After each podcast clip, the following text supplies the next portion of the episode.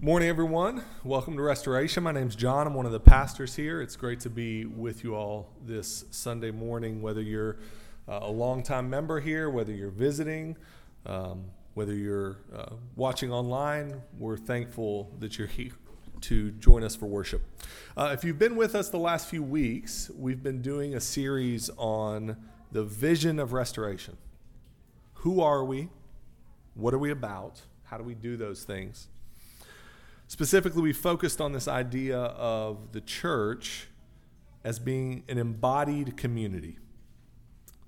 In other words, not a disconnected group of individual souls, but instead a connected community, embodied people who are both body and soul knit together in a community. And so, over the last two weeks, Pastor Dan's talked about the gospel the message of Jesus, the foundation of our embodied community.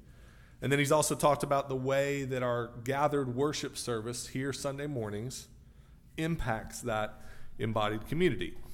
Now, growing up, I wouldn't have really had a category for this conversation about an embodied community.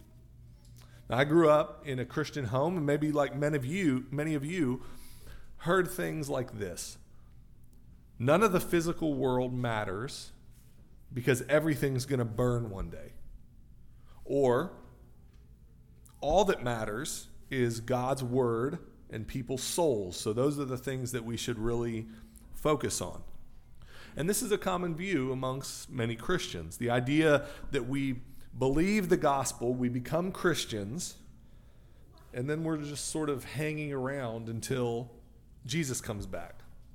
So we have spiritual faith over here, and then we have physical life and the world we live in over here. And maybe they kind of intersect on Sunday morning, but that's about it. And so we think that we become Christians, we become followers of Jesus, and then we're sort of stuck in this spiritual holding pattern, just waiting until we finally get to go to heaven one day. This morning, I want us to see that the Bible doesn't really talk about us that way. It doesn't present this idea that the, the spiritual is all that matters and that the physical is just temporary and isn't important. The Bible, specifically the verses that we looked at and already read this morning in Philippians, talk about something called transformation. When you become a Christian, when you believe the gospel, when you follow Jesus, God actually begins to change you, to transform you. So this morning, we're going to take a few minutes and we're going to look at what is transformation, how does it happen, and then how it specifically happens here at this church. What are some of the ways in which we do that? So, what is transformation? How does it happen? And then, how does it happen here? So, first, what is transformation? Look back with me again at Philippians chapter 2, verses 1 through 5. And we're going to look at the way that Paul describes it. So he begins by reminding the Philippians of the gospel. This is what he says If there's any encouragement in Christ, any comfort from love, any participation in the Spirit, any affection and sympathy. Essentially, if the gospel is present among you and your community, if you're in Jesus, if you have his spirit, the Holy Spirit, then, verse 2, have the same mind, the same love, be of full accord and one mind. So, according to Paul here, this idea of change or transformation, it begins with the gospel and community. When we enter into a relationship with Jesus, we not only enter into that relationship, we also enter a relationship with his body, the church, the community of other Jesus followers. Notice those words throughout the first couple verses encouragement, comfort, love, participation, full accord, same mind, one mind. There's this idea of community built into those words. Spiritual transformation is not possible without a foundation in the message of Jesus and the community of Jesus being around you. So that's why the last two weeks, Pastor Dan talked about the gospel and about worship, the gathered community of God's people. We have to be grounded in community and the gospel for transformation to happen. But what does transformation mean? What is it that happens? How do we actually change? What's happening to us as we follow Jesus? Well, let's look at the next few verses, verse 3 through 5. This is what Paul says Do nothing from selfish ambition or conceit, but in humility count others more significant than yourselves. Let each of you look not only to his own interests, but also to the interests of others. Have this mind among yourselves, which is yours in Christ Jesus. Transformation is nothing less than you and I being changed to be more like Jesus. Paul says that we've been given Jesus' heart, we've been given Jesus' mind, we've been given Jesus' spirit, and so now we are being transformed into being people like him. In 2 Corinthians, a few books later, Paul says that if you're in Jesus, you are a new creation. Something new is happening to you. If you're here this morning and you're someone who follows Jesus, He is doing something to you. He's making you into a new creation, He's making you into a person like Him. Now, for a long time, if you would have asked me in my life what that means to be made into a new creation, to be made into a person that's more like Jesus, I would have essentially said, well, that means He makes me into a better rule follower. Jesus died because of all the bad things I do, all the rules I break, all the commands I don't follow. And he heals me of that. So now I need to do good things. Now I need to follow the rules. Now I need to obey the commandments. Now, don't hear what I'm not saying. I'm not saying that obedience rule following, what we call holiness, obeying God's laws and commands, is a bad thing. It is absolutely not a bad thing. In fact, Jesus was the most obedient, the most holy. So if we're becoming like him, then we are going to grow in obeying God's commands. We are going to grow in following God in that way. But I want you to hear this morning that becoming a new creation is so much more than that. If you look back at those first five verses, how much of them have to do with obeying rules, and how much of them have to do with humility and love and other centeredness?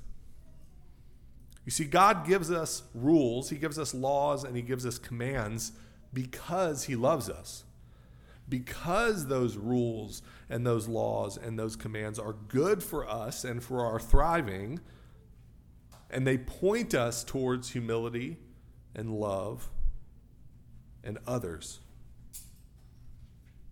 They call us to be a blessing to those who are around us. Because the work of Jesus, the work that he did in the world and is still doing, is a redemptive work of the entire creation. Jesus' work is an overflow of his love because all of creation belongs to him. And he wants to see it all redeemed and restored. And so, what he does is he begins that work in you and me. He begins redemptive work in us, redeeming us from sin, making us righteous, restoring us to a right relationship of love with our Father and then he transforms us into people like him. And what would a person like him do in the world?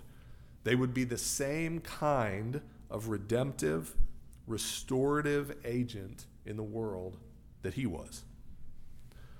So Jesus did not die to save us from sin and then expect us to just sort of wait around until he comes back. No, instead, he then transforms each one of us into agents of his redemptive work in the world.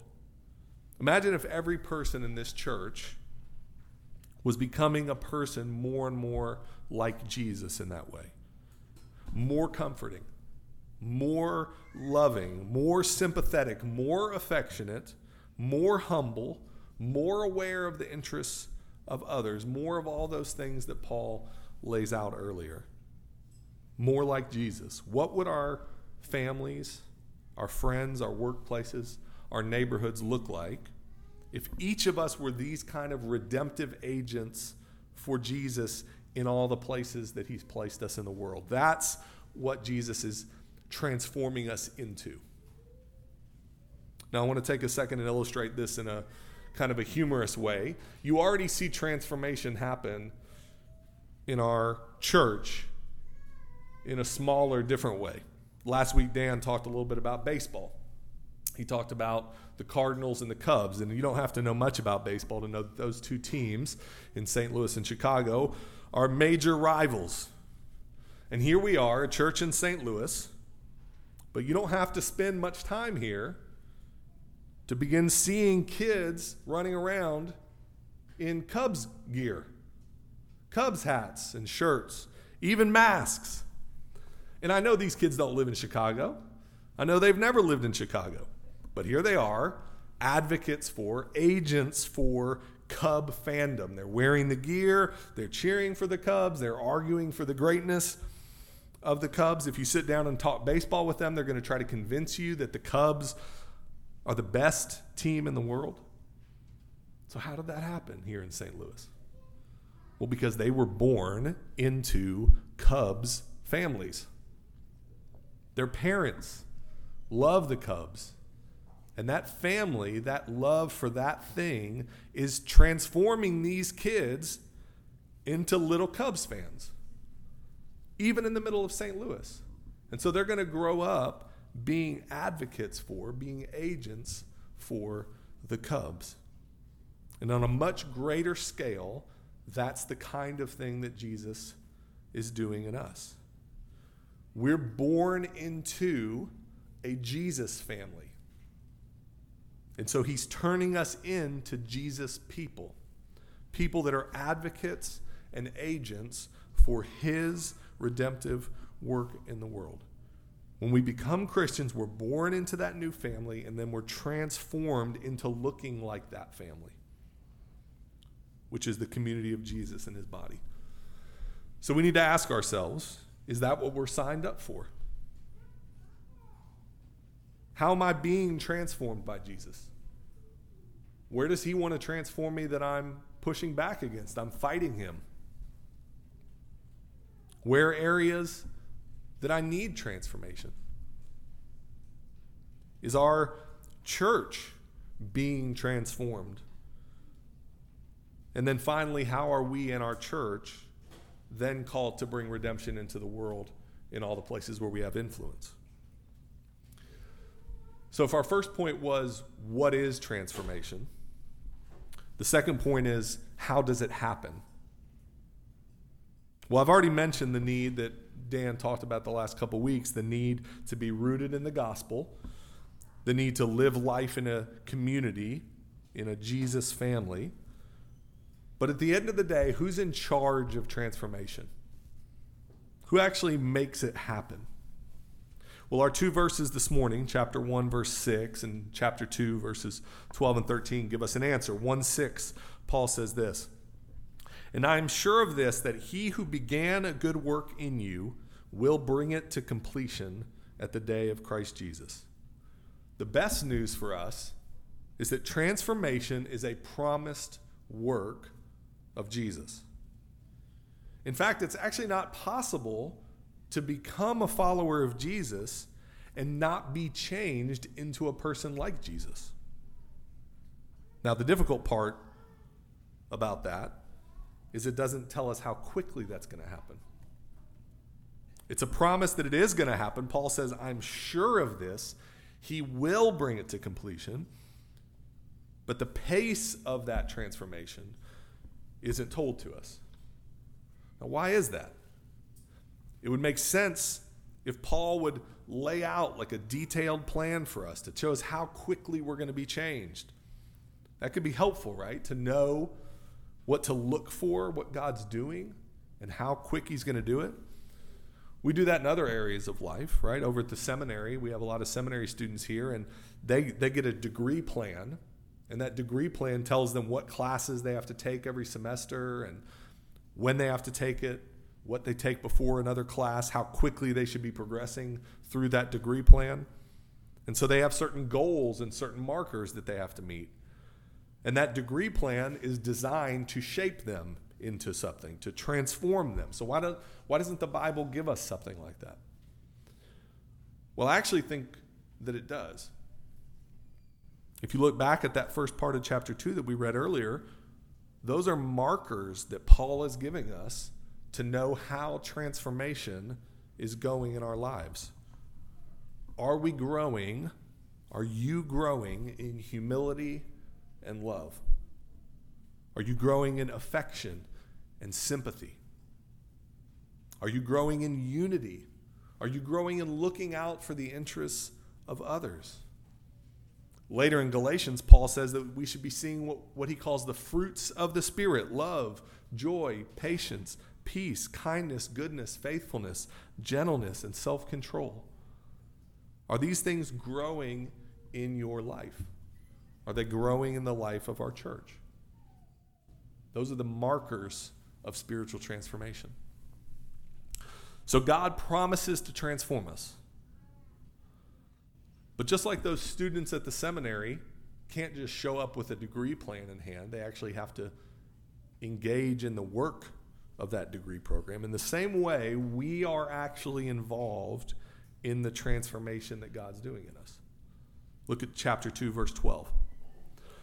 Therefore, my beloved, as you have always obeyed, so now, not only as in my presence, but also much more in my absence, work out your own salvation with fear and trembling. Now, in our circles, we're a little bit allergic to that word work when it comes to our faith. But in the Greek, there's not much confusion about that word. It means work, effort, strive, do. Paul really is saying there is work on our end involved in spiritual transformation. Now, under, make sure you pay attention to the word order here, though. The first thing he does is he calls them beloved. We know from earlier that Paul is talking here to people that are already Christians. So, this work that he's talking about isn't work that's required to become a Christian or to earn salvation. That's already been done by Jesus. This is the work of transformation that God's doing, and Paul says we're also involved in.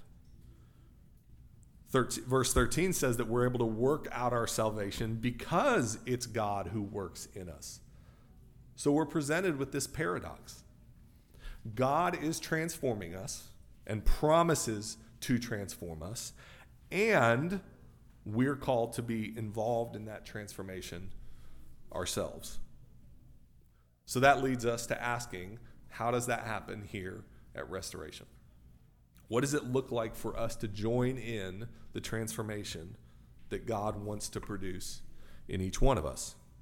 Now, again, Dan talked the last couple weeks about two of the keys to that being rooted in the gospel, placing your faith and trust in Jesus, committed to corporate worship, being here on Sunday mornings. If you missed either of those sermons, I'd encourage you to go back and listen to them. We believe that a commitment to being here on Sunday mornings to what we call corporate worship is the number one place of transformation.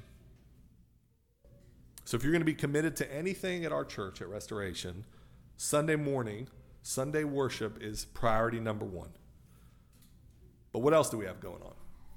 We're going to walk through some of these things. And, and as I do that, as I present some of the practical ways that you can be involved here at Restoration, I want you to remember that we've created all of these programs and events and structures not randomly. We don't just have stuff so that we can say, hey, we're a church with cool programs. You should go to this, you should go to this, and we just want stuff for you to do. We've designed all of these things to help create a greenhouse for growth to create an avenue for God's transformative work to happen in your lives. So take these things seriously. We really have we really want you engaged and involved in these because we believe they're part of your spiritual transformation. So we've already talked about community a little bit. We've talked about the need to be rooted in a community and how foundational that is to transformation. And of course, that's present here on Sunday mornings, but it's not always easy to connect with people here on Sunday mornings, or at least not to connect at a, at a deeper level. So, one of our foundational structures is community groups. Our community groups are designed for connection and care in our church. They're places where the leaders are intentionally thinking about how to help community group members connect with one another. They're the main touch point for care in our church. Leaders are are inviting members into the larger life of the church and they're caring for the most visible, immediate needs in those community group members' lives. Community group is probably the next most important commitment after Sunday morning that we would encourage people to be part of because it's the place where you have an opportunity for deeper life on life relationships and connection that we believe is so important when you're part of a community of Jesus followers. And these groups are intergenerational. We value people of all ages and all stages of life connecting in our church. That includes the kids and the youth. So you cannot be too old or too young for a community group at Restoration. We have some handouts in the lobby about some opportunities to join community groups. There'll be a sign up link on there, and then Jenny Lynn's going to send an email out tonight where if you're not in a community group yet and you have an interest in being in one, you can sign up for that. But we don't just value life on life connection in community groups. We also recognize the importance of spending time reading and studying God's Word, the Bible, together. God's Word applied to your heart by the Spirit is one of the main agents of transformation. In fact, Jesus himself says that his word is our spiritual food. Now, of course, that begins with being here for the liturgy and the sermon on Sunday mornings. But we also believe that studying the Bible together, individually and corporately, is of incredible importance. So we have several ways to help get the Bible into your lives. First, we have a daily Bible reading plan. We believe that developing a habit of individually reading the Bible is vitally important to your transformation. And we'd encourage you, even from that, to begin text groups or meeting with community group members or meeting with other friends in the church to read the Bible together and to reflect on it, to connect over it. We want you to come up with creative ways to study God's Word and to reflect on it in the middle of community. And as a side note, you know, we've had this daily Bible reading plan got introduced in January. We know some of you have started it and then stopped. Some of you never started it. That can be intimidating then to think like, well, do I have to catch up? I can't get back into it. I'm too far behind. You don't need to worry about any of that. Just start with whatever passage is next and jump in because we really value you being in God's word together. We also have ACE classes adult Christian education. These are typically every four to eight weeks, and they focus on a variety of different topics. Sometimes it can be a seminary professor that comes in and gives us a context and overview of a, of a Bible of a book in the Bible that we're about to start in that daily Bible reading plan. At other times, we engage cultural issues or topics that are in the conversation in our world today because we, deve- we value developing your ability to think about a cultural issue and to then wisely apply God's word to that issue or that idea or that worldview. We want you the we want you each to develop the ability to biblically affirm and challenge ideas and worldviews in our world today. This helps you think through the issues, and it also helps you then to engage people in your world in a winsome but biblical way about real world conversations.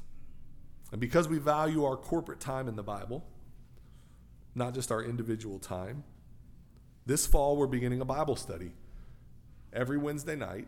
It's going to rotate women's, men's, women's, men's every week of the year. We're going to look at various different parts of the book of Luke this year to get a, better idea of Jesus' heart of grace towards people because we want to be Jesus people.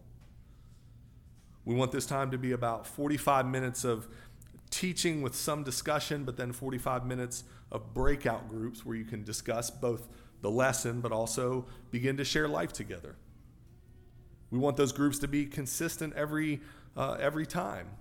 So we'd love for as many of you as possible to sign up for that ahead of time. That doesn't mean you can't decide later on that you want to come to the Bible study or attend it or whatever, but we'd love for as many as possible to sign up first so we can create those breakout groups and you can see the same people every time and begin to share life and get to know people. Again, there's a handout in the lobby with a link to do that, as well as an email that'll be coming tonight to sign up for that.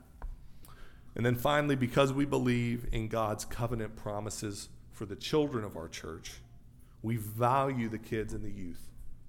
Zach's going to talk next week about some of the great programs and events that we have that are designed for the kids in this same way gospel, community, and transformation. So come back next week and hear Pastor Zach share about that. But I want to end by noting that none of these things that I've shared this morning, these things that you can potentially get involved with, are closed to anyone in our church. We value and encourage church membership. We can have a conversation about why that is and what that is anytime you want. But everything we've said this morning is open to everyone at our church, not just members or leaders.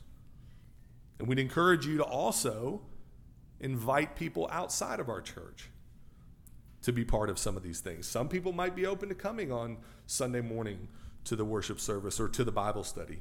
Other people might be more comfortable just coming to your community group or going to a men's or women's event. We've created all these things to help your spiritual transformation, but also as a way to help you be redemptive agents of Jesus to your friends and your family, your neighbors and your coworkers. We're thankful that all of you have chosen to be part of this church or to visit this church or to worship with us. It's a privilege for the pastors and the staff and the leaders to be part of the transformative work that God's doing in each of your lives. Let's pray.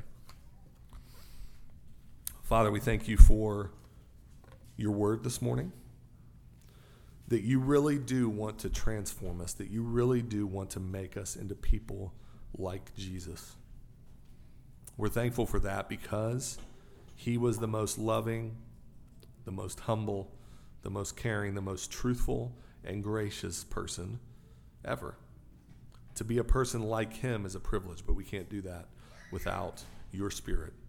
So, God, help us to love and trust in Jesus, to be changed by Jesus, so that we might see the world changed by your grace. In your name we pray. Amen.